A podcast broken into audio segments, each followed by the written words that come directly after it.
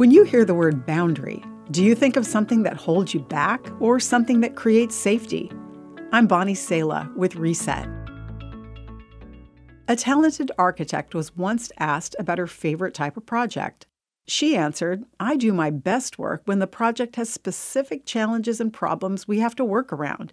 Something about those limits unleashes my creativity. Have you ever thought of God as a boundary setter? God given boundaries shape our entire lives.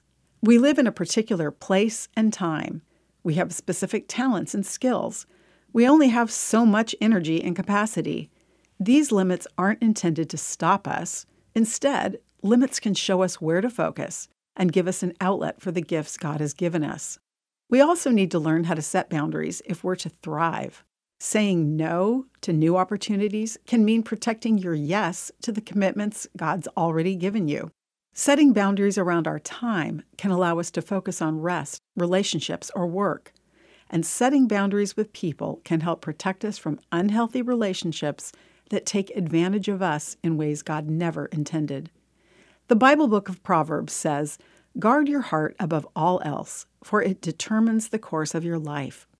A guard is a boundary, a definitive line or limit that we put up to keep out sin, distraction, and unnecessary brokenness. Consider the guards you need in your life today. They could protect your life giving rest, your relationships, your creativity, and commitments. Do you need to learn to tell people no? Remember, just like He does, God calls us to set boundaries for an anxiety free, abundant life. I'm Bonnie Sala with Reset.